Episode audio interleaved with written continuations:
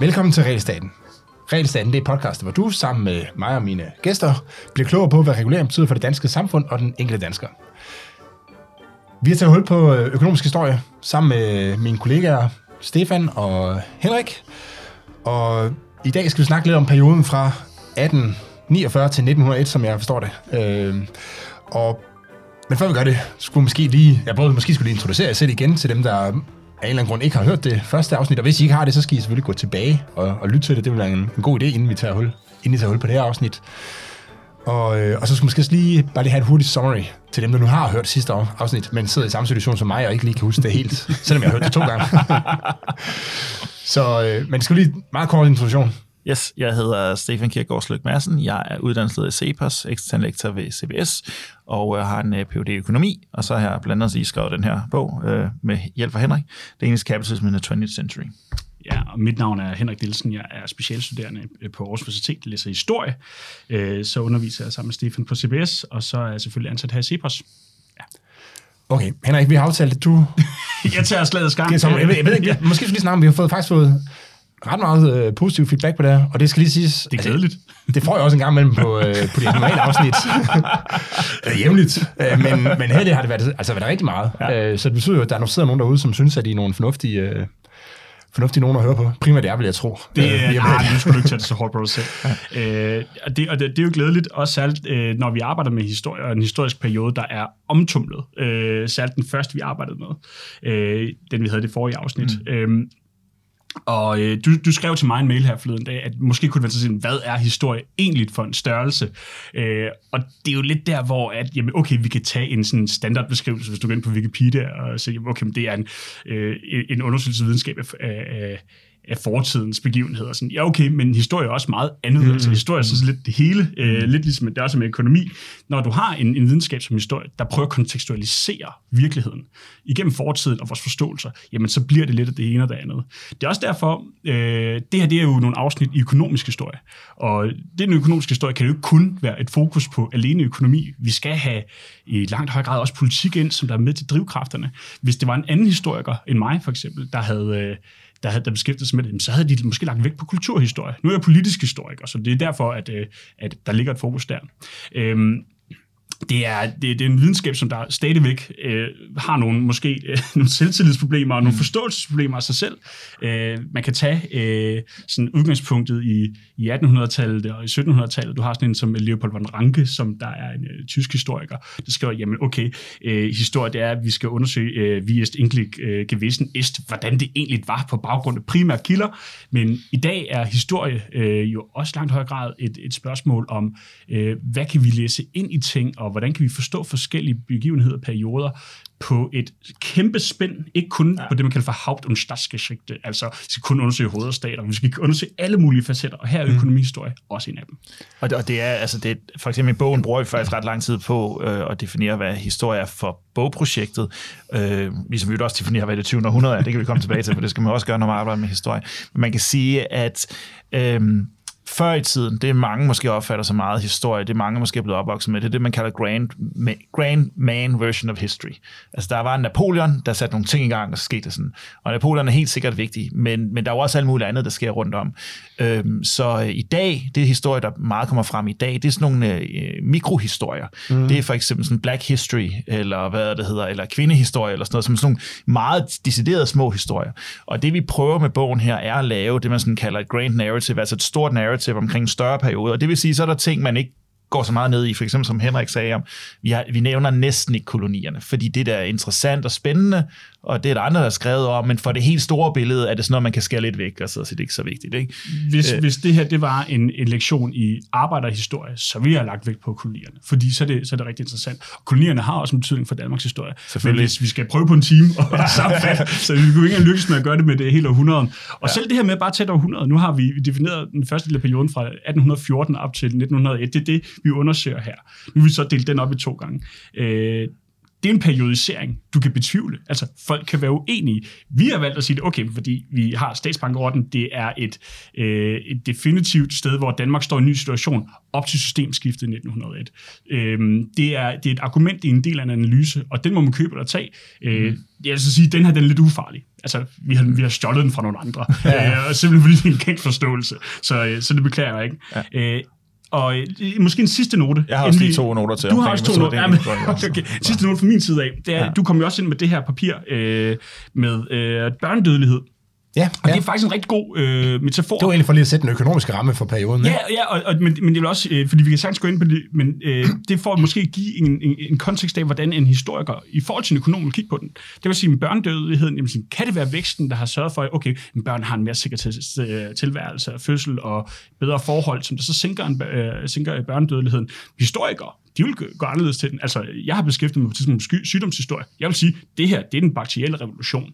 Øh, det her, det er, fordi vi øh, bygger kloakker, øh, og vi ændrer noget i vores, mm. i vores, i vores byforståelse. Begge er rigtige. altså, det er både også, at folk de bliver rigere, øh, du dør ikke af hunger, øh, du får en bedre ernæring. Altså, ingen af tingene er forkerte, så er det bare et spørgsmål om, hvilken historiker eller, og eller økonom, der ligger mm. vægt på. Men det er meget sjovt også i forhold til det der mikro-makro-perspektiv, ja. du er inde på, fordi at man, man siger jo, at når dem her, de gav os grundloven. Øh, men i virkeligheden, så er det jo en hel, altså et helt samfund, der har diskuteret idéer og sådan noget, yes. som ligesom har ført ja. til, at der har været nogen, måske lige den rigtige person på det rette tidspunkt, og sådan, ikke? Men, som, ja. men før eller siden var det nok sket alligevel. Ikke? Ja. Altså man tænkte sådan, okay, vi er, vi er nødt til at ændre vores øh, styreform, ikke? Yes. Til, til, at få noget, til at få et nyt øh, system. Præ- præcis. Så, så det er sådan, altså det er både lidt, der er både det makroperspektiv, at der er, en, øh, der er nogle folk, som sidder altså, som har magten, når man siger, i samfundet på det konkrete tidspunkt. Ja.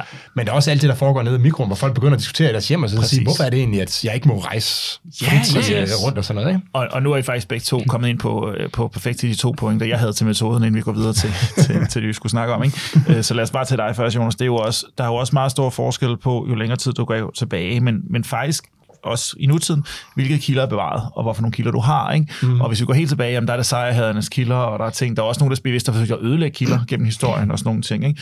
Men selvom vi er her tilbage i 150 år, hvor vi har meget bevaret, vi har øh, visse aviser og sådan nogle ting, men der er også ekstremt meget, der er gået tabt, og det er svært at finde ud af præcis, hvad der du talte om, mm. omkring, et, øh, omkring bunde, i bundestuen i Vendsyssel på det her tidspunkt. Altså, det, det, er svært at finde ud af. Vi har nogle indikationer, ikke? Og, øh, og i høj grad var det styret af, af særlige markante individer, også på lokale niveau og sådan nogle ting, er jo svært. Ikke? Så, så den ene point, man altid skal huske på, når man er med historie, man er jo, man er jo kildefølsom. Altså, det, er man, mm-hmm. øh, det er man jo også i alle, alle typer af videnskab. Det er du også i fysik. Altså, hvis der er noget galt med dit laboratorieudstyr, så får du også noget forkert ud. Ikke? Og det er sådan en anden pointe, og, øh, og det er jo det der med, at økonomi som sådan, det er sådan noget, som de østriske økonomer, for at være nørdet, godt nogle gange kunne lide at drille økonomi med i gamle dage, ikke så meget mere, er jo også en slags applied history, langt stykke kender mig. I hvert fald den, lige snart vi begynder at bruge historiske tidsserier, øh, til, hvad det hedder, lave regressioner og fremskrive på osv., så, så, øh, så får vi øh, noget, der minder om en slags historie. Og der kan nogle historikere have nogle færre pointer, jeg sidder og siger, at det er en meget banal form for historie. Øhm, og, og nu kan økonomi meget mere og meget andet også. Vi kan modellere, og vi kan hvad det hedder, fremskrive og, og forudsige, og alle sådan nogle ting, med nogle andre værktøjer, som historikere ikke typisk har. Øh, så, så, så det er også værd sådan at, at, mm. at tage med. Ikke? Jeg synes, en ting, som jeg hele tiden kommer tilbage til, når vi øh, snakker om det her, det er det her alt andet lige tilgang. Mm. Fordi man sidder lidt og tænker sådan, okay, børnedødeligheden, øh, den falder, ikke? Mm. Men hvad... Markant. Men, ja, markant. Ja, det, vi kan måske lige tage tallene, ikke? Altså i 1800, i starten af vores periode, der var det cirka 370 ja. ud af 1000 børn, der døde. Ja. Så det betyder, at alle kendte ja. mange, der havde... Eller havde familien søsken. Der ja, ja, for, ja. for de fleste ja. havde familien, ja. familie også egne, egne børn, der var døde. Ikke? Yes, øhm, og i dag der er vi jo så nede på ja, stort set øh, ingen vel. Altså. Ja. Jeg kender et par stykker, der har oplevet det, men, men det er, det er, heldigvis meget, meget, meget sjældent. sjældent, ikke? sjældent. Øh, og specielt i forhold til tidligere. Ja.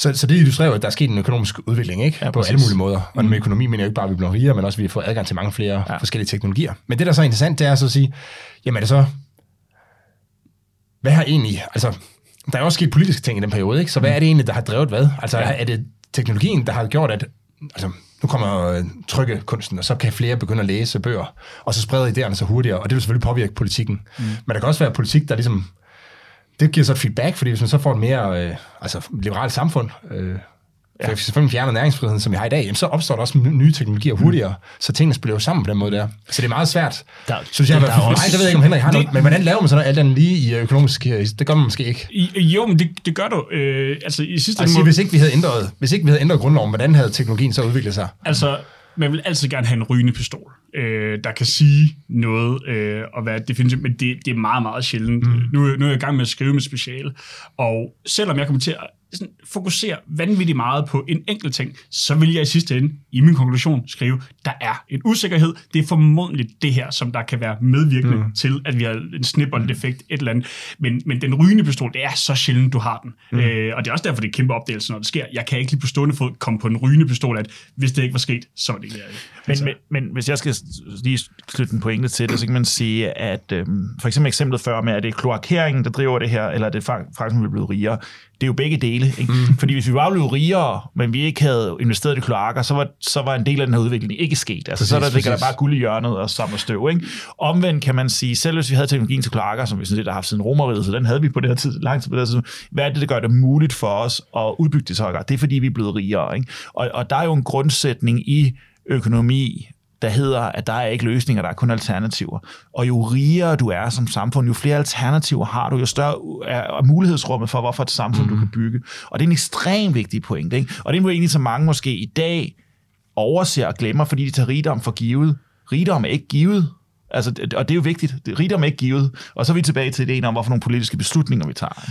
Og så hvis du nemlig skal tage den rygende pistol, fordi du kan godt lave et sammenhængende øh, argument øh, ved at sige, jamen at vi så var kloakering, jamen det handler jo om, øh, at Napoleon han begyndte at ændre nogle ting i Paris, øh, lavede brede boulevarder og, og lavede kloakker. Men så er det Napoleons skyld, at vi har en lav børnedødelighed. men, men, men altså, det, det vil jeg aldrig selv sige, men, men du kan godt lave altså et, et, et, et, en rød tråd fra Napoleon til, øh, mm. til en mindre børnedødelighed, mm. hvis du har lyst. Men det er ikke et holdbart argument måske. Men man kan sige, når man kigger på sådan nogle tidsserier, så den pri- primære måde, man kan se på, at det er sådan et samspil af alle mulige ting det er, det er jo sjældent, man ser sådan nogle store hak. Ja, altså, det er ikke sådan, at du siger sådan, ah, der fik vi grundloven, og så faldt, og så faldt børnedødeligheden, for eksempel. det er jo sådan typisk sådan en glidende ja. øh, kurve på en eller anden måde. Ikke? Ja. Og, og, øh, og det 1900, altså 1800-tallet, er øh, vanvittigt i den forbindelse. Fordi Jamen, det er jo ikke kun for børnedødelighed. Nej. Det er jo for alt. Ja, ja. Øh, og, og det 20. århundrede, der accelererer det jo bare, selvom det får en stor øh, hakkenæsen ja. af øh, både krig og kommunisme. Ikke? Ja. ja.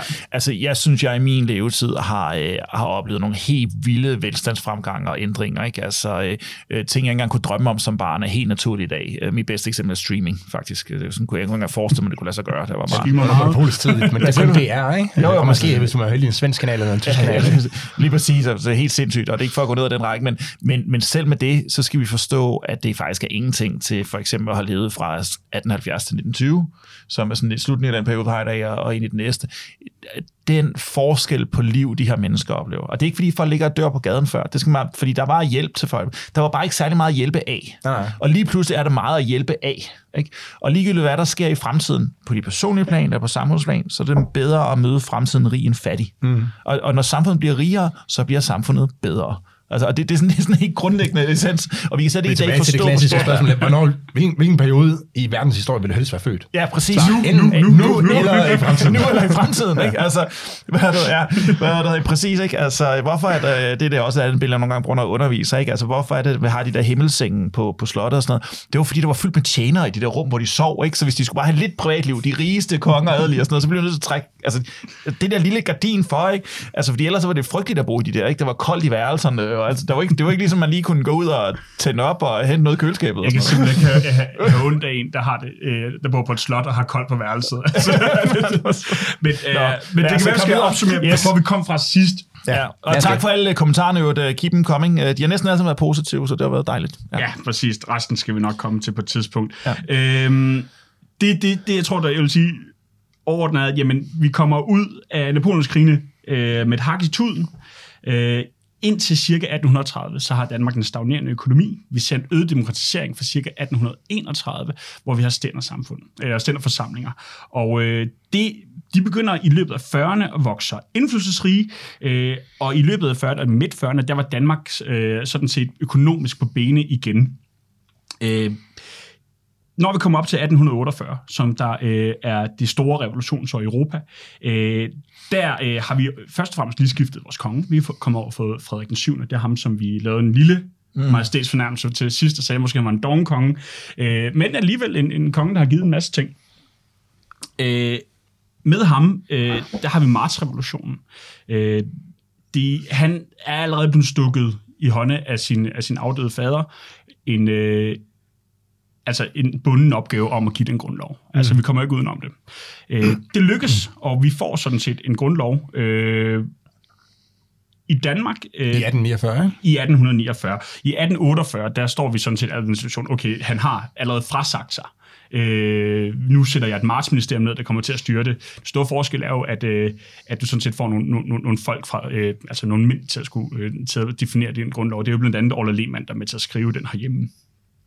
Øhm, 1848, og det er sådan, måske der, vi kaste over, men måske skal vi lige hurtigt færdiggøre grundloven. Hvad er egentlig store skift? Det er jo netop, at der er liberale frihedsrettigheder. Det er, øh, du er fri fra censur, det er ytringsfriheden, øh, det er ejendomsretten, øh, der også er beskyttet.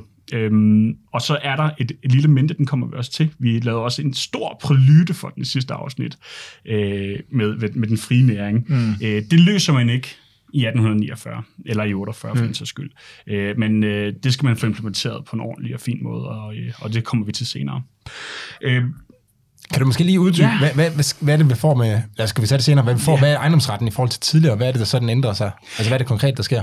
Ytringsfrihed kan, man, kan man nemmere forestille sig måske, at... Ja, altså, det, det, ejendomsretten har jo på mange måder været beskyttet, altså, øh, der, har, øh, men, men her har du en, sådan en definitiv sikring.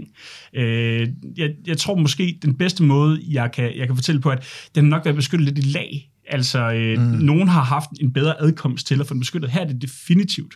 Øh, det er nogle forståelser, vi allerede har haft forinden, og øh, det er ikke fremmed at eje jord, særligt øh, efter... Øh, øh, hvad kan man sige, efter Stavnsbundets ophævelse. Øh, når altså fremmed for almindelige mennesker, eller hvad? Fremmed for almindelige mennesker, du kan godt eje jord, ja. altså, og du, mm. du har retten til den jord, men med beskyttelsen fra staten til netop at, øh, at indgribe i sin jord, øh, er, er nok den, den vigtigste af dem alle sammen, at jamen, statens mulighed for, øh, eller kongens mulighed for, at gå ind og sige, øh, nu bygger jeg noget her, jeg vil anlægge en vej, du er langt bedre beskyttet med mm. grundloven, fordi det står beskrevet. Ja, man skal også huske på, at det er jo et skridt mod øget universalisme, altså i, i positiv forstand, altså universel værdighed og frihed og sådan nogle ting, altså fordi der har været for eksempel også øh, tider i Danmarks historie, der har været mere demokratiske end andre tider og sådan nogle ting før i tiden, men det har ikke været demokratiske for alle, vel?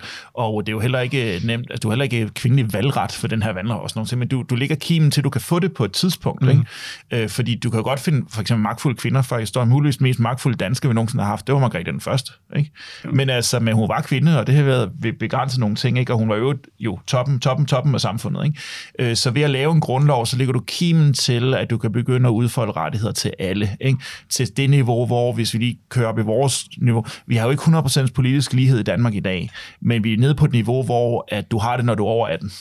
Ikke? Altså, ja, ja. Og, og, og få det længere ned end det er nok utænkeligt, hvis vi skal være helt realistisk, fordi kan baby stemme, for eksempel. Sådan noget. Men der er nogle ting, hvor vi ligesom siger, så har vi sat en arbejdsat der. Det kan man sætte på mange andre måder, men, men for overhovedet at komme på den rejse, så skal du lave den her universalistiske statslige grundlov, ikke i den her måde at tænke stat på i hvert fald. Ja, og, og, og man kan jo sige, der er nemlig en del, det er jo kun øh, fruerne, der bliver nej, holdt ud øh, nej, nej, af der er tyne og kriminelle og der, der, er sådan, der er sådan øh, syv ja. F'er, altså ja. fjols og forlenter, folkehold og fremmede og øh, forbrydere, ja. Og ja, nu ja, kan jeg ikke ja. huske det, men, men der er sådan en, en ja, frontimmer, ja, ja, præcis, ja, præcis, præcis ja. også, som det bliver holdt ud, og, og de bliver så ja, fjolset, ja, jeg synes, ja.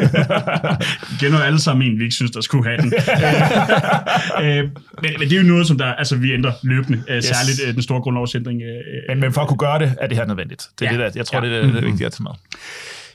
En af de springende punkter, øh, og årsagen til, at det nok accelererer i Danmark, og vi jo ikke har nogen voldig revolution. Øh, øh, er, fordi jeg vil, jeg vil betegne det som en revolutionær tendens. Vi, altså, mm. af med endevælden, men øh, ind med en, øh, ja. øh, en monark, der sådan set stadig kan sidde, en, en konstitutionel monarki, øh, det er, at vi har nogle problemer i hertugdømmerne.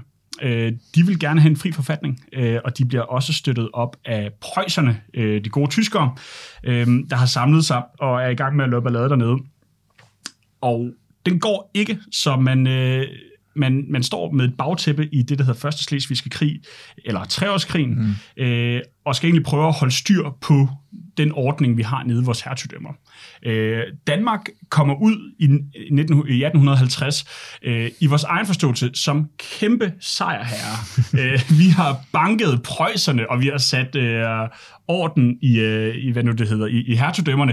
Det, der egentlig sker, er egentlig ikke, vi ændrer de store ting dernede. Altså, det, det er en status quo. Øh, ja, det var, øh, og ja. det er jo egentlig det mest attakke på grund af Rusland. Hvornår, hvilken årstal er det her? Er det? det er 1848, der starter øh, øh, der starter Nå, den er i gang der, mens vi får... Ja, ja præcis. Okay. Okay. Ja, og, det, og det er jo sådan, altså det lokale, det er jo sådan det lokale bagtæppe, øh, er jo, at jamen, at øh, Danmark, i Danmark har vi også en, øh, en lidt en sjov forståelse af, hvordan Danmark skal hænge sammen. Altså i, også i de politiske bevægelser. De nationalliberale vil jo have mest berømte Orla Lehmann, Danmark til ejderen. Mm. Øh, og så må øh, resten egentlig rende og hoppe, øh, mens at øh, højre øh, og de, øh, de konservative i langt højere grad siger, jamen vi vil gerne have en fortsættelse af hele staten, hvor, at, øh, hvor vi binder de her stater øh, sammen til Danmark, øh, med Danmark som hovedland, mens at de nationalliberale har altså en tung, tung vægtning. Nu, spørger, nu spørger jeg helt dumt, ikke med ejderne. Er det, altså, er det nord for hertugdømmerne, eller er det syd for hertugdømmerne? Jamen, Ejderen er, er... Det kommer an på, hvor du ligger. Jamen, altså, hvad, Ole, Ole Lehmanns, hvad vil han gerne? det, altså, det, er, han, du, hans det, betyder, det betyder, at du har Slesvig med. Okay. Ja, så du skal have Holstein og Lein- af. Okay, ja, og de andre vil gerne have det hele. De vil jo Eller- sådan set bare gerne holde fast i besiddelserne, men, Ja. men, men, det, men med et hovedfokus på Danmark. Øh, Okay, ja. okay. Det er, hele staten kan man se som en rest af imperiet. Ikke? Altså, det er jo, øh, det er jo øh, det, det, er de sidste rester. Så ideen om, at du ligesom har et hovedland, som styrer, som er lidt vigtigere end de andre lande, men man indgår i en anden form Yes, okay, for, for okay. federation. Ikke? Og Lehmann, Øh, han vil bare sige, okay, nu tager vi Slesvig, det skal være med, og så Ja. ja. alt det andet, det må nogle andre så af. Ja, og også fordi de var jo, altså, det hele starter jo med, øh, at de vil gerne have en fri forfatning. Man kan jo sige sådan, at årsagen til, at vi får en fri forfatning, er jo fordi, at Slesvig og Holsten øh, beder om det samme, fordi det skal de have de, ja, for at være en del af det tyske forbund. Øh, så, så den samme, selv samme demokratibevægelse øh, sker hos os, mm. så må vi også have det, øh, fordi så kan den nemlig dække dem, Mm. Øh, og vi ender jo så til bare med en fortællelse af, okay, men vi har øh, Danmark som, som hovedland, og så har vi de her lande, der er egentlig beskrevet ind i øh, vor- vores grundlov. Men, det, men det, det tynger jo imod, hvad de her folk gerne vil mm. dernede, og også hvad interessen er, særligt for Preussen. Øh, så det, vi går ud med et bagtæppe af, at der er ingen, der faktisk har fået, hvad vi vil have.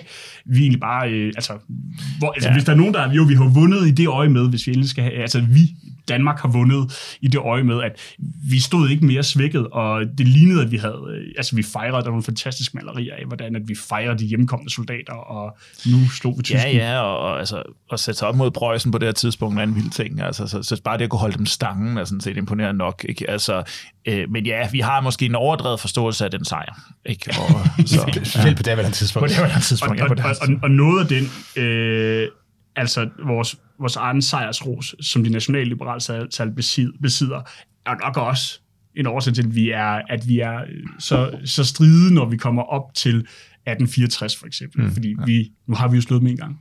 så, så må det ikke, om vi kan nå dem en gang til. Men det, jeg, jeg tror ikke, jeg tror ikke, ja, det er forkert nej. at sige, det er russerne, der, der siger, nu stopper I. Ja, Øh, ja. Men inden vi kommer til 1864, fordi Ja, ja, ved 1864, der lider de Altså, næste... er, vi, altså, er vi i gang med opsummeringen nu, eller er vi Nej, nej, nej, vi er i gang, vi er i gang, vi er i gang nu, vi er i gang nu, vi er i gang nu. Øh, fordi ved 1864 lider de nationalliberales politiske visioner en, en grundlæggende nederlag på grund af håndteringen af den krise. Øhm, og kimen til det nederlag ligges i, at man er, at man er, for, øh, man er for lidt for optimistisk, hvordan man øh, tolker første slesvigske krig. Men inden vi kommer dertil, så skal vi måske lige snakke om nogle af de meget, meget vigtige ting, som de nationalliberale rent faktisk får indført i kompromis med de konservative. Øhm, hvad det hedder, øhm, tænker jeg. Ja, øh, og jeg, jeg, jeg har to ting, jeg gerne vil lægge vægt på, men jeg synes, nu kan vi ikke øh, altså, hoppe rundt om den varme grød længere. Lad os hoppe ned i den næringsfrihed Præcis. øh, som, som den første, og øh, næringsfriheden, og den har også et, et dejligt mundret øh, navn, jeg har skrevet det ned.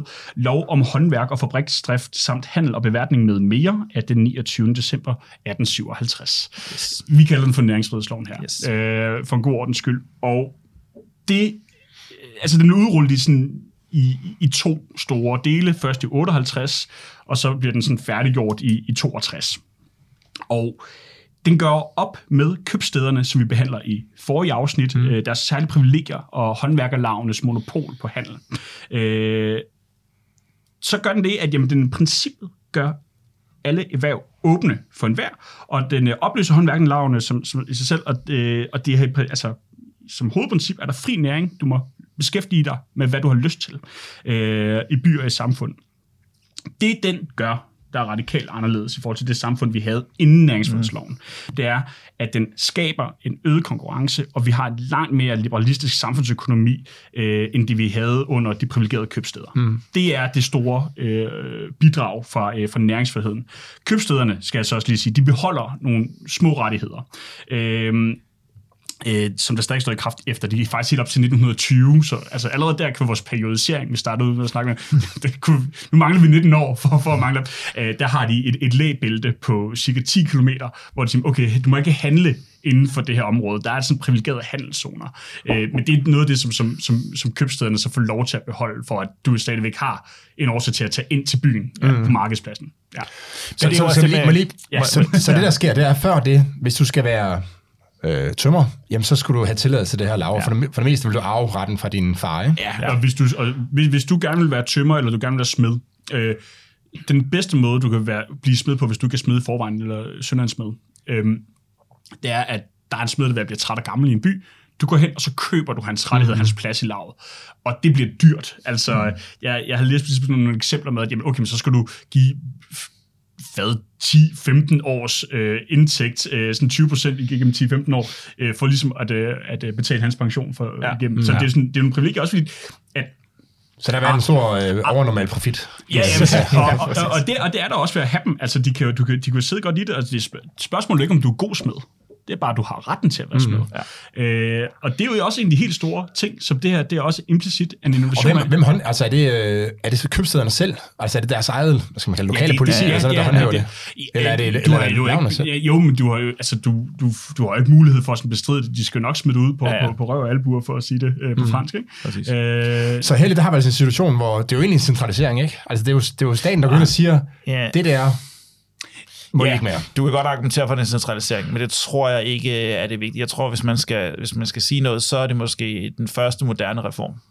Ja, men, men, men det er ikke for, men det er bare centralisering. Altså ja. i dag, der, når vi snakker om det i 2023, så centralisering betyder næsten altid, at staten tager ja, ja. til sig. Men, det men, men det her heller er det virkelig, at staten går ind og så fra centralholdet siger, at Ja. At magten skal decentraliseres. Ja, præcis. Ikke? Ja, så alle har de her helt grundlæggende rettigheder, at hvis du har lyst til at være tømmer, så gør du det bare. Ja. Både og. Fordi, fordi, fordi ja, der har du sådan set et sted, hvor de, øh, at de giver en større frihed til folk til at gøre, hvad de vil. Men det ændrer også på noget, der mm. er mange ved, altså sådan bred grad uundersøgt. Øh, lige pludselig er det også staten, der har retten til at tjene penge og skatter øh, yes. øh, på, på handelen. Det tilfælder ikke kun byen længere. Det går altså direkte i statskassen. Øh, og der er en god årsag til Danmark. Hvordan, kommer, hvordan, hvordan, hvordan sker det skifte?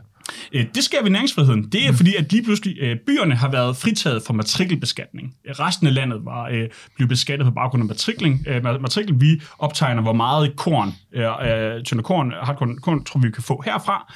Øh, det skal du så betale i skatter. Det, så vidt jeg husker, så er det på to dage i året. Det er den 11. juni og den 11. Øh, december, det er det, vi kalder for mm. fandens fødselsdag. Mm. Øh, sådan, laver man den her skatteopkrævning, og du laver nogle, nogle revisioner løbende, og det ene og det andet. Men nu lige pludselig, så skal byerne jo også på matrikelkortene, så vi ved, hvor meget de er værd. Øh, vi ved cirka, hvor meget du kan få ud af at have en båd, mm. øh, eller have din smedestand her. Så det, det er den store ændring, det er, at byen, nej, staten begynder at tjene penge på den store, større del af handelen. Ja, okay. Og det, som vi finder interessant, det er blandt andet noget, det vi også beskriver i, i bogen, er, staten mister nemlig i 1957, 18, undskyld, 1857, samme år som næringsfrihedens indførelse, der, beskriver, øh, der, der sker der også en, øh, en ændring i vores øh, i statens skatteindtægter. Og det gør der ved, at sundtollen i Øresund, den fjernes. Og det gør den på baggrund af et pres fra øh, et, øh, et konsortium af en masse øh, maritime stater. Det er særligt amerikanerne, der ikke vil have, at nu at danskerne skal rende rundt og, og tjene penge på, øh, på Øresundstollen. Og Øresundstollen er, øh, blev, har altid været en lukrativ forretning for danskerne. Mm. Øh, den har blevet det i særdeleshed siden øh, 1720'erne. Øh, jeg har skrevet ned et sted her, jamen i 1720 der var der øh, 2.500 skibe, der, der tog igennem Øresundstollen. Op i igennem 1800-tallet, 1800 så var vi op mod 12.000. Øh, jeg tror, når vi kommer op i vores periode, op til cirka 1850, men det er ikke forkert at sige 15.000. Det, der sker virkelig en udvikling, fordi den liberalisering og udvikling og teknologien, det sker jo i alle lande. Det er jo kun mm, øh, altså begrænset til Danmark, så det vil de gerne have ophævet. En lille sjov øh, bemærkning, ja. kan man sige. Altså, øh, hvad det hedder, de eneste, de eneste sådan, udenlandske skibe, der kunne slippe for det, det var på grund af svenske krigen, or, svenske overlovsfartøjer. Så det var meget normalt, at svenske handelsskibe sådan, lige blev indskrevet i flåden, når de skulle igennem her, og fik bare sådan øh, øh, småkanoner på. Så, det var, så der er sådan en overflod, sådan små salutkanoner ting, øh, hvad er det for den her periode, som har været installeret på, øh, det er ligesom, på, på svenske ligesom græske, græske hus, der aldrig blev bygget færdigt. Ja, præcis. Sådan, så skatteunddragelse er sådan en, en ret naturlig ting. men, øh, men det bliver vi sådan presset til. Mm. Øh, og vi, vi får også, hvad der svarer til øh, en lovning på øh, 10 års indtægter, øh, 10 eller 12 års indtægter af Øresundstollen. Og her kommer der igen et skift i vores periodisering, fordi hvis vi skal tage Øresundstollens historie, så stopper den jo faktisk nærmere i år 2007. Mm. Øh, en del af de her 2007? Lande, ja. Øh, det er det sidste kapitel, der skal skrives i 2007, øh, og, og det er, det er en sjov bemærkning, men øh, i, i, i samling de her lande, der presser Danmark, øh, er også Brasilien. øh, og og Brasili, brasilianerne er jo, øh, vil jo også ind og, og have en del af stykket og være ramt under pres, og de har sådan en lovning til Danmark øh, på x antal millioner. De betaler den aldrig, simpelthen. Øh, så da Lula er på besøg hos øh, Fo i 2007, så eftergiver øh, Anders Fo en gæld som en symbolsk gestus, altså, som de, altså den regning, de kan betale, de været 152 år. Ja, så jeg hørte forleden, at øh, Sverige, nogen i Sverige, om det er Volvo, ved jeg ikke, ja. om det er selvfølgelig stat, men de hvert år sender din regning til øh, Nordkorea. Nordkorea. Ja, ja, ja, ja. Det er også, fordi de har 600 Volvo. ja, ja, det er præcis.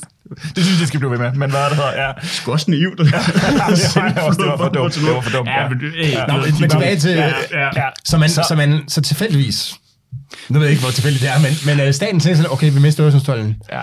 Hvis vi nu ændrer reglerne her og siger, nu kan alle folk tjene penge, og vi får så skatterne, ja. så er alle glade på nær, at dem, der så sad på flæsket ja, fordi vi har jo sådan set, det, det er et udtryk for, at, altså jeg vil jo argumentere for i høj grad, at det er et udtryk for centralisering. Særligt på grund af, at man, man samler det uh, skattemæssigt. Mm. Uh, og jeg tror, hvis du går videre igennem Danmarks historien, særligt hvis du kigger på den måde, vi fik Grønland som amt, nu er vi helt oppe i, i, i, i 1953, ja. jamen det er også i høj grad en skattecentralisering og, og en administrativ centralisering, og det er sådan, du, du skal kigge på den. Men, ja. men, men, men, så, så hvis man skal prøve at opsummere det, så man sige, at næringsfrihedsloven er både en frimarkedsreform, der giver en masse vækst, men det er faktisk også, hvis vi skal være sådan en rigtig store, første skridt til velfærdsstaten. Mm. Fordi hvis du ikke har en central beskatning, så kunne velfærdsstaten, som vi forestiller den i dag, og de sociale universelle rettigheder, nu taler jeg meget positivt om de sådan negative, øh, liberale, øh, negative positive forstand, altså som i negative rettigheder, filosofisk forstand. Ikke? Frihed fra... Frihed, frihed fra andre, ja. Øh, hvad det hedder, øh, som at det var det, grundloven indvarsel, det var ligesom det, kom der. Det her begynder at indvarsle muligheden for positive sociale rettigheder, som også er universelle. Du kan godt have sociale rettigheder i det andet system også, det kan kubsterne beslutte, øh, og der har de også gjort, der har været fattighjælp, der har været kirker, alle mulige ting, men nu er det sådan set første skridt på vej til det. Så det er sådan den første moderne reform i Danmark. Mm og man kan tolke dem på begge dele. Ja, og, og, og, og i, for eksempel i bogen, og også når vi underviser, ja. øh, siger vi, det er et klassisk eksempel på, at her har du en pærevælling af, af forståelser og tilgang til det. Ja. Og begge kan du argumentere for, og begge kan så godt få, øh, få gode karakterer ja, for, og gode ja. analyse, glimrende analyser af. Ja.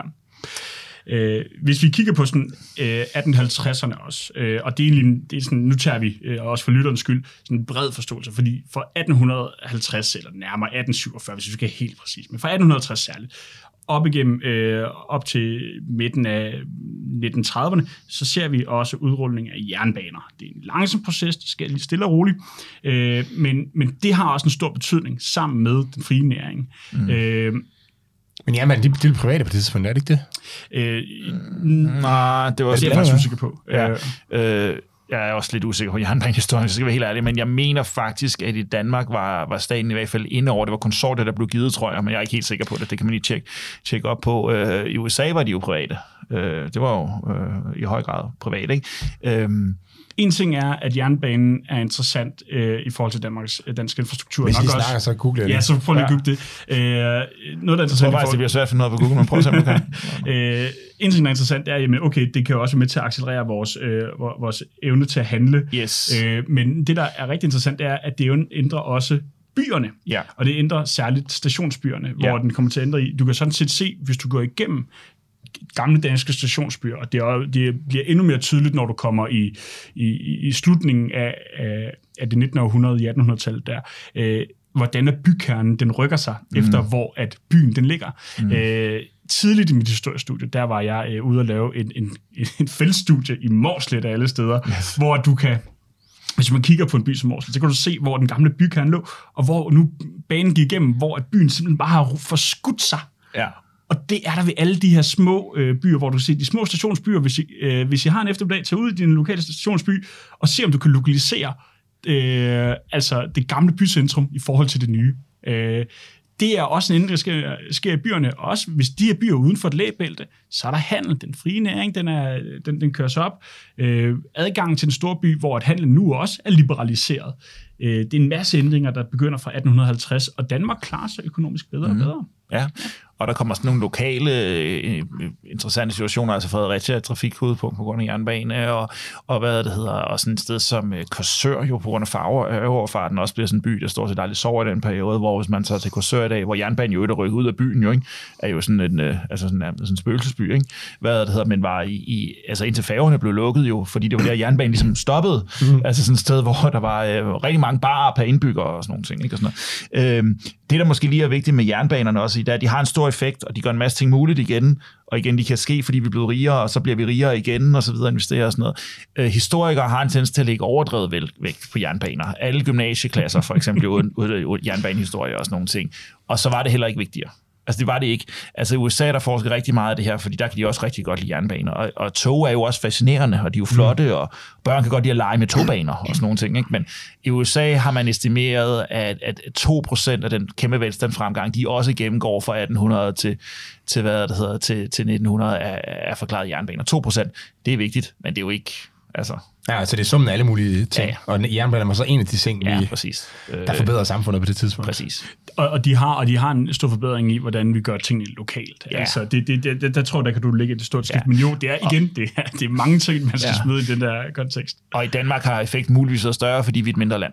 Altså, så, så vi får selvfølgelig af jernbaner, fordi vi trods alt er et mindre land, så det er nemmere at centralplanlægge og en faktisk indrette en masse ting ja, på den måde. Det, der taler imod, det er, at der er så meget kyst, så man havde skib i foran. Ja, præcis. Så igen, men der, så vidt jeg ved, er det ikke blevet undersøgt på samme måde i Danmark, men i USA er, er der sådan en konsensus om, det faktisk mm. ikke betyder så vildt meget. Så, ja.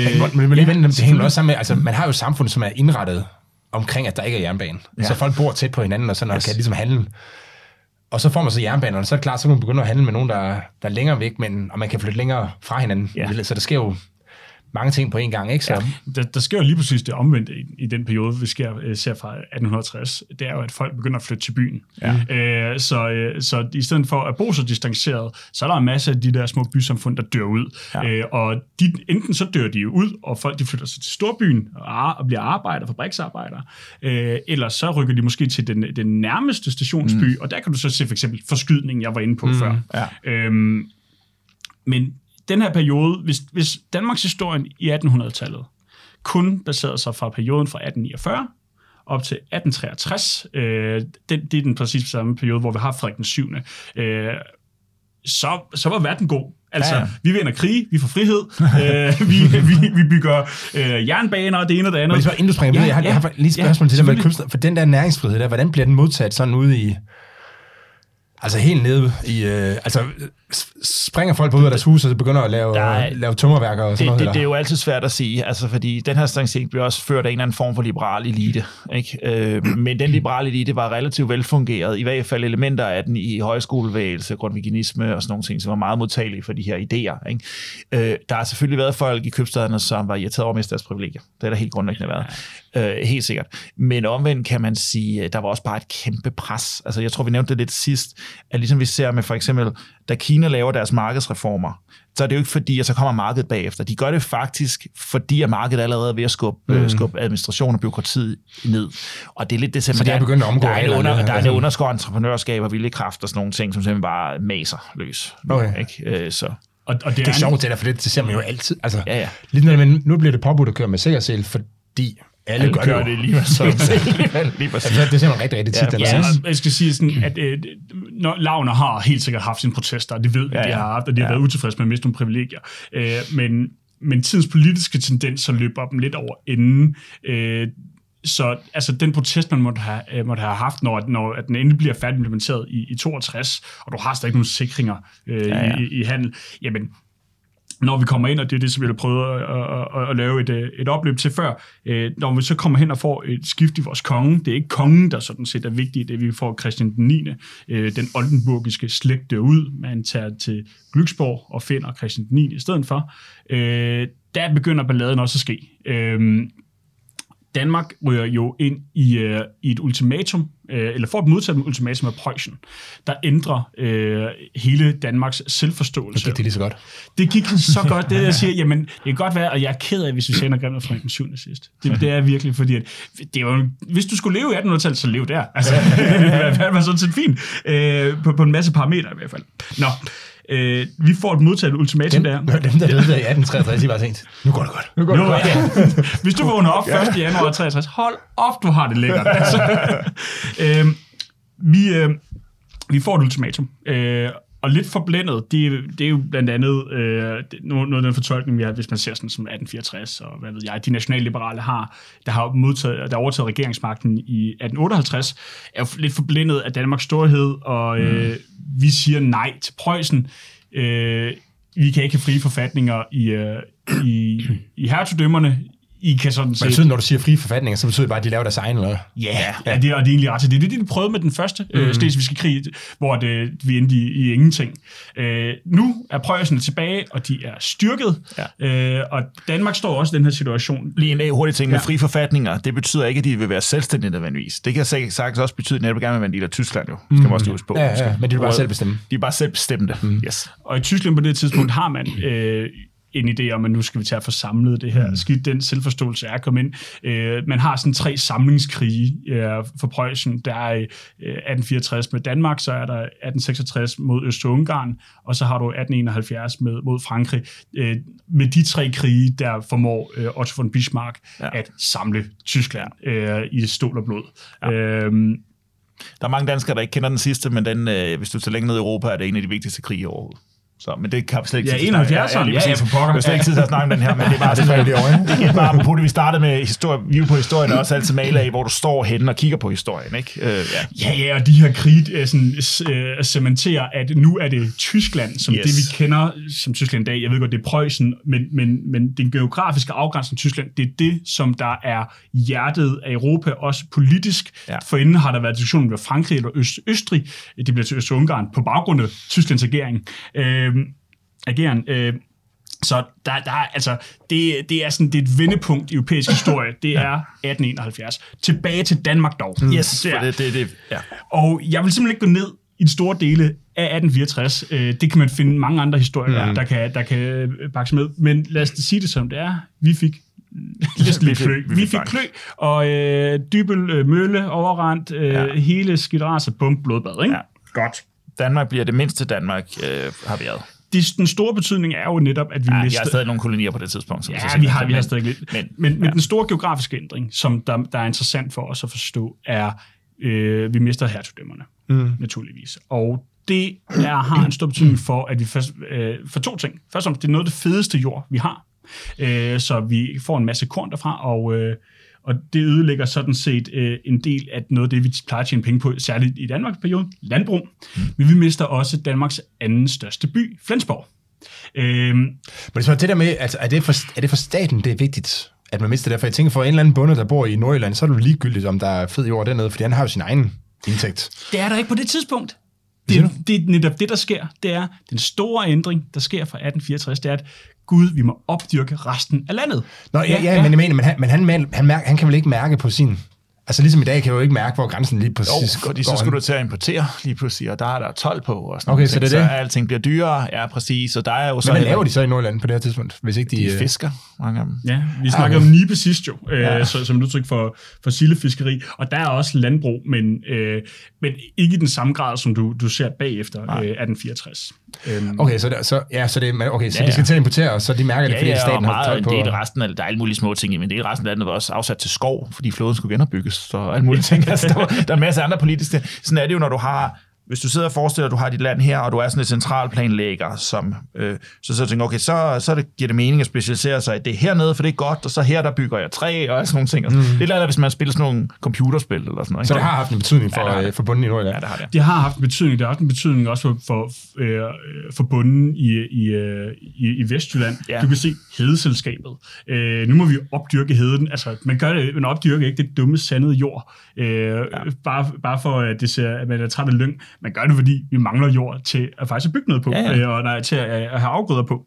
Så øh, det, er, det er sådan meget nemt eksempel at tage hedeselskabet er en direkte konsekvens. Der har du din rygende pistol, hvis Ja. du skulle efterspørge en Jonas. Øh, det er 1864. Ja, hvad ud af at tabe skal indet vindes. Ja, og det, det er jo Enrico Dalgas, man tilskriver det, ja. men hvad er det Holst, Ja, der har er sagt, Holst, der har det sagt det er i rigtigt, ja. 72? Ja, jeg, jeg vil bare sige, som økonom har jeg svært ved altså, at forstå det, fordi jeg kan ikke, altså kornet koster vel på grund det samme. Nej, du skal igen, der er ikke, der er ikke, øh, der er ikke løsninger, kun alternativer. Ikke? Der er rigtig meget af det, der er landbrugsjord i dag, der ikke var landbrugsjord dengang. Ja, det ved jeg godt, men nu, Ja. ja. nu, nu ligger, øh, altså, nu hertugdømmer, nu ligger de i et andet land, men, Ja. ja. så, men kunne man ikke bare købe kornet? Altså, fiskerne, de, de fanger Nej. fisk i Nordland, og så sælger de de fisk, og så køber de korn. Nu ligger de hertugdømmer, så hvad er det præcis, der gør? Altså, er det er fordi grænserne er meget mere hårdere, end Ja, de de er er i dag? meget eller hårde hvad? i dag. Der er 12 mure, og så er der også bare et ønske om, at tysk korn skal gå til tysker. Altså, det var en måde at give fødevarer på, ikke? Altså, det, Og så det er tyskerne, der ikke Ja. ja. vil eksportere os. Ja, Ja, også. fordi man Præcis. bare selv fjerne sin egen tolvmur, jo. ja, ja, ja, det kunne man gøre, men, øh, men, men så vil du også, du vil også gerne have penge ind til staten og sådan nogle ting, ikke? Så, mm. så Men ja. det skal også være sagt, altså det er ikke fordi, vi står i en situation, hvor vi sulter. Nej, nej, altså, nej, nej, og jeg tror, jeg tror også, at bare- hvis vi skal, hvis ja, vi skal, det er sådan set bare det med, hvor, hvad vores afsætning skal være, Ja. ja. hvad vi plejer at tjene penge på, Yes. var også det allerfedeste jord. Det var, der var, altså, Ja. ja. det var så nemt at kunne, at kunne gro dernede, og det, og det er det, vi egentlig mister. Det er det, den store forbandelse er. Mm. Så vi står ikke i en eller anden hungertilstand Nej, nej. efter 1864. Vi står bare i en situation, at okay, vi har ikke øh, muligheden for at øh, altså virkelig at høste Yes. øh, øh, landbrugets potentiale. Øhm, det er de nationalliberale, der leder os ind i den her krig, hvis man ikke mener, at det er Preussen, der leder os ind i den. øhm, og det er sådan set også ved at være punktummet for deres helt store betydning ja. i, i dansk politik. De, øh, de får skylden for den også. Ja. Og i stedet for, så får vi øh, en, øh, en konservativ regering, øh, og eller en højre regering, undskyld. Det, det er godt, hvis, hvis jeg siger konservativ og højre øh, sådan lidt øh, på skift, Ja. så vi forstår ikke, det det samme. Det er, fordi de er konservativt sindet, øh, men de er højre mænd. Mm. Øhm, og vi ser i, i, øh, i 1866, to år efter krigen, øh, det, vi, det, man kan kalde for en kontrarevolution. Nu skal vi prøve at, øh, at hæmme lidt det her vilde demokrati, der har øh, halveret en del af Danmark, og hvad ved jeg. Ikke? Øh, så nu vil man ind, og så vil man hæmme den igen. Det dur jo ikke. Vi har givet øh, folket muligheden for at tage en beslutning. De beslutninger led, øh, altså kun ledt til ødelæggelse og ruin. Så man gennemførte den gennemsætte grundlov, Danmarks første øh, grundlovsændring i 1866, og den kan ses netop som en kontrarevolution. Nu, alle revolutioner har en kontrarevolution. Mm. Vores, den er lidt sådan, sniger vi den lidt ind, fordi vi netop har dem, der har vundet revolutionen, øh, er blevet taget med bukserne nede, de er ikke blevet øh, slået ihjel af en bagnet. Øhm, 1866 og den gennemsætte grundlov er grundlæggende den samme grundlov. hvad siger du? Og den gennemsætte grundlov, det er det, den hedder. Ja. Den hedder den gennemsætte grundlov. Gennemse det. Gennemsætte grundlov, ja. Politikere har altid været gode til newspeak. Ja. Ja. Øh, Ja. grund, Ah, okay, så det er det, du sidder her. Ah, vi, vi har sgu lige fået læst den første betyder, det betyder, at jeg skrev lidt om. Nu, nu, er vi gennemset, har fundet nogle småfejl og sådan noget. Så Ja, nu er det anderledes, og, og, og, og, det, og, det, og det, det er meget god point, Det er samfundssind. der, står meget det samme i den grundlov. Øh, Den måde, man måske bare læser den anderledes på, det er, at gud, det var jo landstinget i rigsdagen, der skulle have den store indflydelse, ikke, ikke Folketinget. Folketinget. ja. øhm, og øh, man skal tænke, tænke på, at øh, Folketinget, altså rigsdagen som et samlende parlament, øh, har du landstinget, øh, som der er... Øh, til, øh, det er for, det er for Ja. adelen, det er for udvalgte, øh, mm. øh, og, og for de fine herrer, øh, og Folketinget er sådan set, hvor du har den almene valgret indtil. Ja. Mm. Øh, Folketinget var bestod af høj, øh, et flertal af venstremænd, og øh, landstinget af højremænd. Øh, og nu hvor det højre, der har fået magten, bum, så kan de jo så også gennemføre den her grundlov. Og de har en konge, som der øh, i Christian den 9., den nye konge, som der også er tilfreds med det her, fordi han er jo også ked af den situation, som de nationalliberale har ført Danmark ud i. Øhm, Og fra 1866, og det er sådan set vores sidste kapitel i den her podcast-række, der begynder forfatningskampen. Og det er en lang, lang periode fra 66 til øh, 1901. Og forfatningskampen er, hvad betyder grundloven, hvordan skal vi have et demokrati, og hvordan skal det fungere. Øhm, Venstre vil have folkeparlamentarisme, og det er den parlamentarisme, vi, vi kender i dag. Mm. Øh, og Højre vil i højere grad basere deres regeringer ud fra det, man kalder for det monarkiske princip. Mm. Og det monarkiske princip baserer sig på, at det er kongen, der udvælger sine ministre. Venstre selvfølgelig vil have, det er befolkningen, der udvælger regeringen, sammensætter det inden for grundlovens regler. I den gamle fortolkning er, at jamen, man præsenterer kongen for en række muligheder. Øh, jeg siger, eller man siger, det her skal være vores sundhedsminister, så blev denne person sundhedsminister. Øh, det ender ud i en Udover, selvfølgelig, det vil jeg lige sige først, udover at vi sådan set får lavet de her skift, øh, jernbanen bliver ved med at blive udbygget, mm. øh, økonomien kører videre frem, vi får et hak i næsen, men vi begynder at opdyrke igennem hedeselskabet, vi var inde på før, øh, Nordjylland, øh, bygger vi øh, ja, landbrug, hvad ved jeg, øh, så er den store konflikt i de her lande, eller i landet på det her tidspunkt, øh, når vi kommer op til 1881 der er en lang stridig periode fra 66, men op til 81, der sidder man og strides. Der begynder Venstre, som der har fået flertal i Folketinget, at indføre en visne politik. En, ja, det visne politik. Visne politik. Ja. Ja. Øhm, og det gør de, øh, fordi de, øh, de højre er jo ikke til at forhandle med. Man har sådan set haft en parlamentarisk villighed og en demokratisk villighed til at forhandle med dem. Vi er utilfredse med jeres ændringer, men vi fortsætter. Venstre siger i, øh, i 81, nu er vi færdige. Giv ikke stemme for jeres grundlov. Og det skal Folketinget jo... Grundlov, finanslov. finanslov. Ja. Øhm, så, så kan I ikke få den gennemført. Mm. Det, og det vil jo de facto hæmme øh, højre i landstingets mulighed for at kunne, kunne føre politik og drive landet. Øhm, I mellemtiden så har man øh, fået øh, en, øh, en, en herre øh, i, øh, i højre, og det er ham, som der er konsultpræsident. Vi skifter lidt sådan, konsultpræsident er en statsminister. Vi har også haft en periode, hvor det hedder premierminister for hende. Øh, men han hedder så konsultpræsident. Det er Jakob Brønum Scavenius Estrup i resten af afsnittet bare Estrup, Estrup. Ja, som der er, øh, der er statsminister, eller øh, ja, bare statsminister fra øh, 1875. Og øh, han, er en, han er en hård nød. Altså, man skal ikke tage, tage, tage, tage fejl af ham. Han er stærk inden for det monarkiske princip. Og øh, da Venstre begynder at føre en visne politik, de vil ikke stemme for det længere, de vil nu vil de prøve at sabotere mm. øh, Estrups regering og, øh, og landets så siger Estrup, fint med mig, vi har en nødparagraf i grundloven, hvor vi kan handle øh, med øh, provisoriske lov, midlertidig finanslov, så kører jeg bare altså provisorielov hele mm. vejen igennem. Og så midlertidigt det hele. Midlertidigt det ja. hele, ikke? Ja. Og indtil at de har lært, at nu må de opføre sig ordentligt, og så tage at stemme for. øhm, og det bruger Estrup øh, frem til 1894. Og så normalt, ja, ja. altså hvis ikke man er i den her øh, undtagelsestilstand, som han siger der, ja. så, så er der to kammer, og de skal være en, enige, eller hvad? De skal i hvert fald stemme for en, øh, ja. finanslov sammen. Mm, ja. ja. Øh, og der skal være en finanslov hvert år. Mm, altså, det er jo sådan, ja. Vi har jo faktisk lige haft en provisorisk finanslov. Der ja, ja. igen nu. Vi har vel, nu har vi det. Ja, det tror jeg faktisk, vi har. Egentlig, jeg er ikke lige så meget ind i, øh, men, øh, men ja, det har vi egentlig nu. Du lige skulle sige så, at vi optager den 23. februar. Ja, ja præcis. Så, så, så øh, ja, ja. Nå ja, ja, men okay, så Estrup, han kører med sin... Øh... Han, han, han kører med sit, og, og, og, og det han bruger sin, sin provisoriske lov til, det er at få en masse af de forslag igennem, som han ikke kunne få igennem det på demokratisk vis. Det er blandt andet øh, opretningen af Københavns fæstning. De konservative var meget øh, fokuseret på at for, forsvare Danmark, og når de siger Danmark, så er det København. Ja. Øh, og, det, og der er nok nogen, der vil sige, at ah, vi har også gjort det ene og det andet. Det er egentlig det, han gjorde. Han byggede ja. en masse forsvarsfæstninger. Fordi at, så det er Vestvolden og, og forterne? Yes. Han, han, ja, og hans, og hans analyse, de højres analyse var, at Resten af landet må sådan set godt falde i tilfælde af endnu et preussisk overfald. Men hvis vi kan bevare øh, København og sikre København, så går det nok, inden at, at øh, resten af verdens samfund vil reagere. Det er, det er, en, det er, en, det er, en, det er en forsvarspolitisk analyse, eller sikkerhedspolitisk analyse, man kan være enig eller uenig i. Mm. Øh, men det var, det var det, de gjorde. Venstre var meget, var meget mod det. Det er næsten ligesom i, uh, har I spillet Access to Nice? Der skal man indtage hovedstaden der. Ja, ja, man kan ikke vinde ud og indtage hovedstaden. Nå, men der er lidt det samme i dag også. Altså, hvad det hedder, hvis, hvis Danmark blev overfaldet i dag af Putin. Ja, hvis, hvis Rusland havde indtaget Kiev, så er det måske til det helt anderledes. Ja, præcis. Ja. Altså, det er der meget i. Altså, så, øh, så, så ja, men anyway. Og, og Est- Estrup opretter også altså øh, speciale politistyrker, øh, Ja. ja. Gedarmerkorps, der kan rende rundt med nogle Hemmeligt politi. Og et hemmeligt politi, og øh, han bliver også forsøgt myrdet. Så han er en form for diktator. Ja, Eller hvad? Ja, Ja. Jamen, Det er ja, ja, gud. Det er han. Nu Altså, mister det- du alle dine øh, nationalkonservative lyttere. Ja, øhm, fordi der, der, er- der er en lille kultfølelse her, men, men hvor man tænker, han, er, han handler diktatorisk.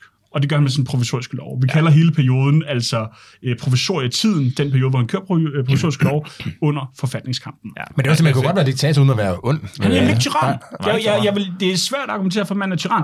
Han er meget, meget stedig inden for det monarkiske princip, og det er det, han går op i. Ja. Øh, og og Estrup's argument, han er, han er godsejer, øh, bas- baserer sig også på, at han kan jo se, hvad det fulde øh, folkeparlamentariske demokrati gjorde ved landet. Så for ham er der ikke noget at komme efter. Altså, det her, det er måden, vi må køre den på. Ja. Øh, Nej, men det, altså, men det, det, det, er jo det har det- Fidel Castro måske også øh, tænkt. Ja. At, men, altså, men han endte jo så med at være rigtig en rigtig skidt fyr. men, men, det, men det er min forståelse, som det jeg lige fortalte, før vi gik i gang her, at, at det er Estrup ikke. Altså han begynder ikke at henrette folk, øh, nej, er ude sammen og sådan noget. nej, Altså, Ikke- og på den måde, han er, ikke, han er der jo heller ikke på den måde i politik for egen vinding, som mange andre diktatorer jo Ja, er præcis, og præcis, og sådan noget. Altså, han er der, fordi han synes, det principielt er det rigtige at gøre, og han, han, der, er- og Så der hvis du skal have en diktator, vil han være en fin en at få. Ja, Altså, det er selvfølgelig, man ved ikke, hvad den næste bliver. inden vi tager hul på den diskussion, så fordi, øh, hvad er det at sige sådan, hvad er det hedder, normalt kan vi jo godt lide at sige, at vækst, eller nej, nej lad os lige, lad os lige inden, vi, inden vi kommer til den diskussion, så lad os lige opsummere en lille smule. Så Danmark er på det her tidspunkt basalt set diktatur, men hvor væksten faktisk går fantastisk mm-hmm. godt. Ikke? Øh, vi skal også nå, øh, inden, vi, inden vi runder den af, og snakke andelsbevægelse og arbejderbevægelse. Ja, fordi Hvad- det, det, det Ja. er et, men, men lad, os, lad, os, lad, os, lad os parkere det, så lad os lige tage den her gang, fordi så Danmark står faktisk ved slutningen af den her periode. Vi er ikke helt op til der, hvor vi slutter afsnittet nu, og er et diktatur, men relativt velkørende diktatur, der leverer gode økonomiske resultater. Mm. Og det leder os jo altid til at spørge, jamen hov, er det ikke der med god økonomi og demokrati, og er det ikke noget, der hænger sammen? Det kunne vi jo godt tænke os, det gjorde. Øh, det gør det ikke på kort sigt. Altså, vi, vi, det, det, det er ikke noget, den internationale forskning, der tyder på. På lang sigt gør det. På lang sigt er vækst og velstandsfremgang meget mere stabile demokratier end under diktaturer. Og hvorfor er det? Det er fordi, at man kan godt være heldig at have en Estrup, som er fornuftig og alle sådan nogle ting, mm. og nogle strukturer måske også omkring Estrup, det gør, holder ham fornuftig. Der er jo også de andre højre mænd og sådan nogle ting, skal jeg også huske på. Kongen og sådan noget. Øh, men over sigt, så har de der ting, så får man bare en idiot på et tidspunkt, og man kan ende med en stor idiot, man har meget svært ved at komme af med, hvis mm. man har et diktatur. Og der har et demokrati den fordel, at man kan komme af med, med, med idioterne lidt hurtigere. De største, de største idioter. Præcis. Ja, så, så, så, så, så, så, så sådan, over lang sigt er der en meget positiv sammenhæng mellem at have et demokratisk styre og, øh, og stabil mm. velstandsfremgang, men på kort sigt behøver der ikke at være det. Men altså, vi er usikkerheden er simpelthen større, hvis du har et diktatur, ja. ikke? Fordi du risikerer at få nogle, et rigtig dårligt udsving i på pendulet der, ikke? Du kan også godt risikere, at, der, som, at det Estrups argument er jo basalt set, at han passer bedre på landet end, end folkestyret. Mm. Og det kan godt være rigtig på kort sigt. Det kan, det kan du også godt få en rigtig, rigtig god og dygtig diktator, som gør. Ja, ja, præcis. Ja, og, og, og, i, og i perioden, der øh, får handlen jo lov til, øh, altså har vi en høj grad en laissez-faire styring mm. på handlen, og det er netop derfor, når vi, øh, at vi kan se den måde, vi reagerer på markedet, Ja. øh, som andelsbevægelsen egentlig er et udtryk for. Øh, Må lige, okay, må lige slutte den her af? Ja, der er jo den her ja. lange diskussion om uh, Pinochet og uh, Hayek. Og sådan, men det, det er jo præcis det samme, ikke? Ja. Han siger, Ja, hvis, hvis, hvis valget er mellem en, uh, er det et socialistisk styre, ikke? Yes. Øh, eller, en, eller en markedsorienteret diktator, Ja. jamen, så er jo bedst med diktatoren Ja, for det- samfundet. det- Men, det- men det- problemet er på sigt. Ja, ja, ja. Altså, det kan man jo se, og, og det er jo også, hvad man skal sammenligne med. Altså, Chile har jo været en succeshistorie, som sammenligner med andre, andre sydamerikanske lande. Ikke? Altså, så, så, har det været en succeshistorie, som vi godt kunne til generelt? Nej, men det er en succeshistorie i, i hvad man skal sammenligne med. Ikke? Øh, Nå, men den. Men Ja. bare lige en lille sidste ting, bare lige Ja. for at forstå, hvor, hvor spændt det her er. Altså, fordi du har også igen en modbevægelse det her. Altså, du har jo, du har jo skytteforeninger i venstre regi her. Ja. Vi har en befolkning, der er ved at bevæbne sig til borgerkrig. Altså, så når vi i dag sådan ser ned på sådan et land rundt omkring i verden, så hvordan skal det nogensinde ende? Vi er lidt over 100 år tilbage i Danmarks historien, så er vi faktisk på kanten af et voldeligt oprør, fordi vi har en de facto diktator, der styrer landet. Og i dag er vi et af de mest velfungerende demokratier. så, så, og det er altså relativt kort tid. Og, og, han, og han var jo ikke altså sådan de, de, de steder populær i befolkningen. Nej, altså, nej. Han, han, der var forsøg på sådan attentat på ham. Altså, der er en berømt historie. Han går ud, øh, øh, skudt på ham med en lille pistol, der rammer hans knappe falder af, og jeg tror, at han siger, sig mig, skyder de mig? øh, og, og, det, og det katapulterede jo i sin samtid også en status, altså, at den her fine, ordentlige mand, altså, det vil han ikke uh, lige finde sig i. Og han arbejder kun for Danmark, og det er ikke for egen vindings skyld. Og jeg vil også sige, når jeg har læst andre øh, historikere, der be, beskæftiget sig med Estrup, Søren Mørk havde et ret, ja. har et fint kapitel om ham. Det er virkelig svært at se, at han virkelig prøver at skumfløde for sig selv. Mm, ja. øh, Nå, ja. det, som, øh, det som vi så har Estrup for øh, en, øh, en, en, en diktator, dog ikke en tyran, er, at han er måske også markedsorienteret, eller mm. han i hvert fald er markedsske. Jeg tror ikke, jeg vil kalde ham for markedsorienteret, for det, det, det, det, det, det, det, er ikke, han, det er ikke det er så overbevisende, men det, men det er heller ikke det, han render rundt og slår ned på. Øh, I 1870'erne, 1880'erne, der sker der en stor udvikling i den handel, vi har, særligt på landbrugsområdet, særligt korn. Og det er fordi, der kommer en aktør ind, der ikke har kunne konkurrere øh, for inden, amerikanerne. Iowa, der er korn over det hele. Overalt. Overalt. Ja. Og det udkonkurreres. Altså, og det er ikke kun Danmark, øh, det er alle steder. Ja. Øh, fordi de kan skyde det billige korn afsted på ingen tid. Øh, så Danmark må vi gøre noget andet. Og øh, vi... Nu havde vi lige fordyrket hele... kan du se det derfor? Det, man skal stoppe. Man skal stoppe ja. inden 1863. 1864. Priserne på korn stiger, og vi tyrker hele heden. Alt er godt. 10 år senere. altså 7 år senere. Præcis, ikke? Ja, ja okay. Øhm, og den store innovation, der sker øh, øh, hjemme hos os, det er andelsbevægelsen. Ja. Øh, og andelsbevægelsen er, øh, du skal nok kunne komme ind på, på det mere, men altså helt over, øh, overordnet, så er det jo en kombination af sådan familiedrevne øh, traditionelle landbrug øh, og bondebrug, som der så inkorporerer en rationel og industriel masseproduktion øh, af kvalitetsvarer til et internationalt marked. Ja. Øh, og de første, vi har, det er mejerierne. Mm. Igen, kig på øh, Stine Stationsby, øh, hvordan mejerierne ligger altid ved banen. Øh, Øh, det samme med andelslagteriet. Så de kan få mælk ind og... Ja, for hurtigt ship afsted, bum, bum, bum. Det er den ja, selv samme bevægelse. Ja. Ja. Men andelsbevægelsen er øh, for Danmark afgørende i den her periode. Ja, ja helt, helt klart. Altså det, det er jo en organisatorisk innovation, der foregår, at det, det er, hvad det hedder, vi tæller på hoveder og ikke hoveder, som man sidder og siger. Ikke? Og, og det her med lige pludselig, at i stedet for, at en øh, mere eller mindre falderet herremand skal prøve at investere i en anden mølle et eller andet sted, og ikke rigtig følge med et internationalt konkurrence, så får vi, øh, så går de her mennesker sammen og laver et fælles, øh, hvad det hedder, øh, en, for eksempel et fælles mejeri, det kunne være et fælles mølle, et fælles bageri, slagteri, alle de her ting her. Er det, er det 100% frivilligt, det her? Altså kan man godt have et samfund, hvor der hvor nogle af bønderne ja, ja, ja, ja. er med, og nogle ja, ikke er. Ja, okay. præcis. Ja, ja. Det, det er bare udkonkurreret. Det er bare udkonkurreret meget hurtigt. Ikke? Fordi, og, og det som, hvorfor kan de udkonkurrere de her? Det er dels, fordi der er nogle på kort sigt omkostningseffekter i det, ikke? at man kan gå sammen om det, men også fordi de stadigvæk er ekstremt forbrugerorienterede. Du laver varer, folk vil have, og det er mm. derfor, det eksportelement er meget vigtigt. Ikke? Bacon til England, for eksempel. Det, smøren til England. Smøren til England. Det bacon, England har, jo meget bedre end det bacon, vi har i Danmark, fordi vi vil betale mere. Ikke? Altså, så, så det, det handler helt grundlæggende om, det handler helt grundlæggende om at være sådan meget, meget kommersielle. Ikke? Og senere får vi en, øh, en, en, det er mere op i det 20. århundrede, men, men det sker sådan ved overgangen her, begynder vi også at få en, en, en andelsbevægelse i arbejderbevægelsen. Og den dør ret hurtigt ud, øh, fordi at der prioriterer de arbejdernes rettigheder øverst. Det gør man ikke her. Her handler det om at drive en kommersiel virksomhed, som betaler overskud tilbage til, til, til andelshaverne. Ikke? Hvad betyder andelsbevægelsen i arbejderbevægelsen? Hvad er det? Jamen det er for eksempel så, det er noget, jeg bruger eksempel på i, i eksempel her, det er bryggeriet Stjernen, kæmpe bryggeri, ligger ude og skal konkurrere med Tuborg og så videre, ligger ude øh, i, øh, i Frederiksberg. Der er ikke noget spærret i dag. Der er en børnestation, der hedder Stjernen og sådan noget. Men det ligger derude omkring. Øh, kæmpe bryggeri. Og det var tanken om at sige, hvis arbejderne skal drikke øl, så kan de så godt drikke deres egen øl. Ikke? Så hvem, hvem, hvem, hvem, hvem anlægger det? Altså er det øh, fagforeninger? Ja, det, er, det er øh, hvad det hedder. Nej, det er fagforeninger. Ja, det er okay. fagforeninger. Så, så, de, de, så de starter, ja, de siger, vi kan skrive det her bedre De genstarter et stykke hen ad vejen i virkeligheden en lavbevægelse, som så bare startede arbejdere, kan man mm. være sådan lidt grov at sige. Ikke? Det er det, de gør, og så bliver det til en andelsforretninger. Ingen af de forretninger kommer til at gå særlig godt. Der er enkelte tilbage i dag, men der er ikke nogen, der bliver særlig store succeser. Der er ikke nogen Carlsberg blandt Nej, der er ikke nogen. Altså, det dør du sidder, ud, du det... sidder faktisk så indirekte og sabler og Pelle Dragsted ned her. Jamen, det har jeg tænkt mig at gøre. Altså, fordi det har Pelle ikke forstået, at vi har prøvet det. Først syvende, nu Dragsted. Ja, ja. Hvad det hedder. Fordi at, at det der er forskellen på de liberale andels øh, hvad det hedder, foretagender, som jo er i dag er Arle, for eksempel en, af, mm. altså en kæmpe virksomhed, en af verdens største fødevarevirksomheder osv., øh, versus for eksempel bryggeriet Stjernen, er, at hvad det hedder, det kan godt være, der er masser af kreativitet og viljelyst og sådan noget, også i arbejderbevægelsen, men de prioriterer, når de sidder på direktionsmødet, der arbejderne, altså lønmodtagerne skal have det godt, ikke hvad kunderne vil have. Og det er en helt grundlæggende forskel. Ikke? Hvad det hedder, øh, det er der fokus. Præcis. Mm. Og der var masser af kreativitet i Stjernen. Stjernen er nogle af de nogle af de mest innovative, spændende reklamer, for eksempel, kom ud af Stjernebryggeri. Ikke? Jeg, vil, jeg vil gerne have en star, og alle de der, vi kender de der. Star, ja. der var ja, jeg er meget, hellere have en star. Der var masser af kreativitet i det der. Det er slet ikke det, der er er tid, det her. Produktet var, var muligvis var også okay. Altså, det tror jeg, det var en standardpilsen og sådan nogle ting. Ikke? Men der var bare, når det handlede om at prioritere ressourcerne i et regnskab, så gik ressourcerne til dem, der arbejdede i virksomheden, i stedet for til kunderne. Og hvordan sikrer man, at det går til kunden? Det sikrer man faktisk ved, at der er nogle, nogen, nogen der gerne vil have profit.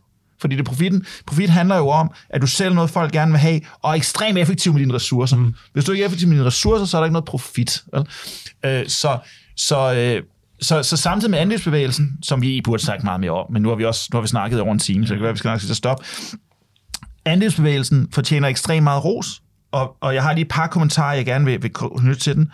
Samtidig med den vokser der også en arbejderbevægelse frem, øh, som, øh, som hvad det mere bliver vigtig i det 20. århundrede. Man begynder at markere sig her, og man begynder særligt at, at observere den som en magtfaktor ved de første socialreformer i slutningen det er af vil- jeg vil lige spørge bare lige for ja. andelsbevægelsen af. Så det, man skal forestille sig, det er i virkeligheden, at man laver det, fordi det er en, det er en god måde at så organis- altså skaffe sig kapitalen og organisere Det- det, produktionen på. Det er en organisatorisk innovation. ja, det handler ikke Og- noget om demokrati og sådan noget til at starte med. Det, det er bare Jo, det gør det. Det er faktisk de to pointer, jeg gerne vil sige til det. Fordi det kan ikke lade sig gøre, hvis du ikke har nogle grundlæggende liberale forståelser.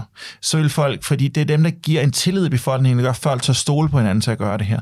Vi har masser af gange prøvet at eksportere andelsbevægelsen til andre lande, og det er ikke lykkedes. Det er en meget unik dansk ting. Du har eksempler på kooperativer andre steder, men den her masseskala øh, ting her, det, det kræver, at du... Øh, for eksempel prøvede vi at eksportere det til tidligere kommunistiske lande, men de var blevet så ødelagt af kommunismen, at de simpelthen ikke stole nok på hinanden og, mm. og, og sådan noget, til det at kunne lade sig gøre.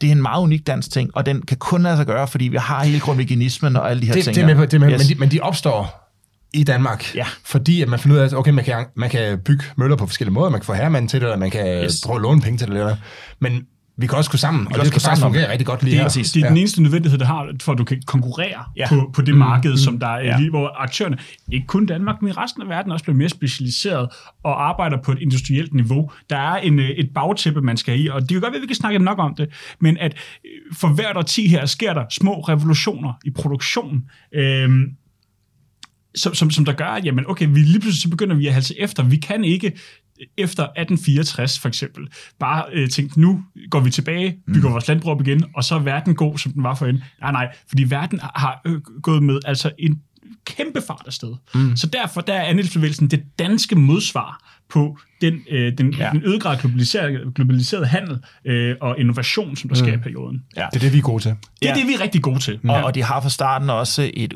et meget, meget interna- internationalt udsyn, og det kan vi blandt andet se på, at rigtig meget eksporten hos andelsvæsen går til, til England, hvor politikken i det her, det kommer vi til at snakke meget om i næste afsnit, stadigvæk er ekstremt tysk fokuseret. Så politikerne på Slottholm, de sidder og kigger nedad, ikke? og andelsbevægelsen sidder og kigger udad hvis det giver mening for, mm. for befolkningen. Ikke? Øh, Og, og, og, og, og det er en vigtig forskel. Vi skal, vi skal altså rundt. Vi skal Ja, til ja, rundt. ja, ja, er, der, er vi nået til 1901 eller hvad? Vi, eller? er, vi, altså, lad, lad, jeg, kan, jeg kan lige slutte en hale på det. Estrup går af i 94. og, 1894, ja. 1894, ja. Og øh, mener, han har vundet. Han har fået sin politik igennem. Der er ro i det. Øh, så nu kan han sådan set tolke, øh, altså øh, droppe øh, sin, sin professoriske øh, regering øh, og gå af til sit osium. Øh, den bliver overtaget så af, videreført af, af, en, af en højre mand til at starte med, husker jeg, og så kommer der vist en, en venstre mand bagefter. Mm. Øh, højre mand, den nye højre mand, tage et eller andet, det må I holde mig op på, det kan I skrive nogle noter til, til mig på et tidspunkt øh, siger, vi skal ikke føre det professoriske regering mere. Øh, derved dropper den største øh, trumf, øh, højre har. Venstre får regeringsmagten øh, og gennemfører så folkeparlamentarismen. Mm. Og det er så med det Ja. udgangspunkt, vi arbejder ud. Og noget af det, vi har manglet, altså i øvrigt for lige at slå, slå øh, de her haler af, er, at hele den her periode op igennem har jo også nogle meget dramatiske opgør i Danmarks historien. Mm. Altså, da vi får den øh, indført øh, folkeparlamentarismen, så har vi jo sådan set også haft øh, øh, slaget på fælden. Mm. Øh, vi, øh, arbejderbevægelsen er blevet en magtfaktor. Socialdemokratiet ja. eksisterer. Ja. Øh, vi har fået, i hele den periode, vi har snakket om, både de forrige afsnit og det afsnit, at folk rykker til byerne, vi får fabrikker, mm. Carlsberg, alle Ja. mulige ting. Altså, det sker i, i en stor vekselvirkning, og det er også derfor, det er svært at, at pinpointe det hele. Ja. Ikke? I virkeligheden kan man sige meget kort, øh, at det politiske panas i høj grad stadigvæk hænger fast i en virkelighed, der er 30 år for gammel, og det kommercielle er rykket et andet sted hen. Ikke? Det er blevet meget mere globaliseret i virkeligheden kommercielt, hvor det politiske stadigvæk er meget, i virkeligheden meget regionalt. Kombineret med, at du så samtidig, fordi vi har fået så meget succes med markedet, også får den her arbejderbevægelse, begynder at være en helt ny bevægelse, der kommer nedefra. Så, så i virkeligheden er hele den her overgang til parlamentarismen i 1901, altså sådan i virkeligheden, et, altså det, det igen det er staten, der er bagud egentlig, på, mm. på en masse ting, der i virkeligheden er ved at ske og, og skubbe til og øh, at man skal, man skal ikke lave sådan en anachronistisk fejl af Nej. at tænke på, hvorfor har vi, øh, altså at det er bare politikerne, der har fået magten, for der er en til det. Øh, det her, det er jo også en dog-eat-dog world, og når der lige pludselig kommer nogle forretningsmænd, det ser vi særligt i starten af det 20. århundrede, der kan benytte deres penge og deres indflydelse, så begynder de at bestemme noget. Ja. Og, og, det, og der kan man sige, der sker der også noget. Det er også noget, vi ikke rigtig normalt beskæftiger os med i, i tidligt, øh, sådan, eller i moderne dansk historie, øh, særligt i starten af det 20. århundrede, er, at der er nogle forretningsmænd, der ja. har en dagsorden og fører ja. den igennem. Danmarks Radio kører lige nu en serie med Matadorerne, ja. for eksempel, ja, som der glimrende. Fordi det, det er ja. ekstremt vigtigt det her, at nu har vi talt meget om andelsvæsen, og den er vigtig, men det der også endnu højere grad driver det, det er, at vi har fået en generation af helt unikke forretningsfolk, Tietgen og den slags folk her, Jacobsen osv., som er også ekstremt globalt orienteret, og som er også meget idédrevne. Hvis man læser nogle af de ting, de skriver, så er det, øh, altså det er det meget med dyder og borgerlighed og sådan nogle ting. De er meget idéorienterede mm. også, og, øh, og, og vi har fået den her urbane, entreprenørielle, meget finansielle elite af forretningsfolk, som i høj grad også driver den her velstandsfremgang fra 1870'er frem. Mm. De får et knæk i næste afsnit. Nu teaser vi på det.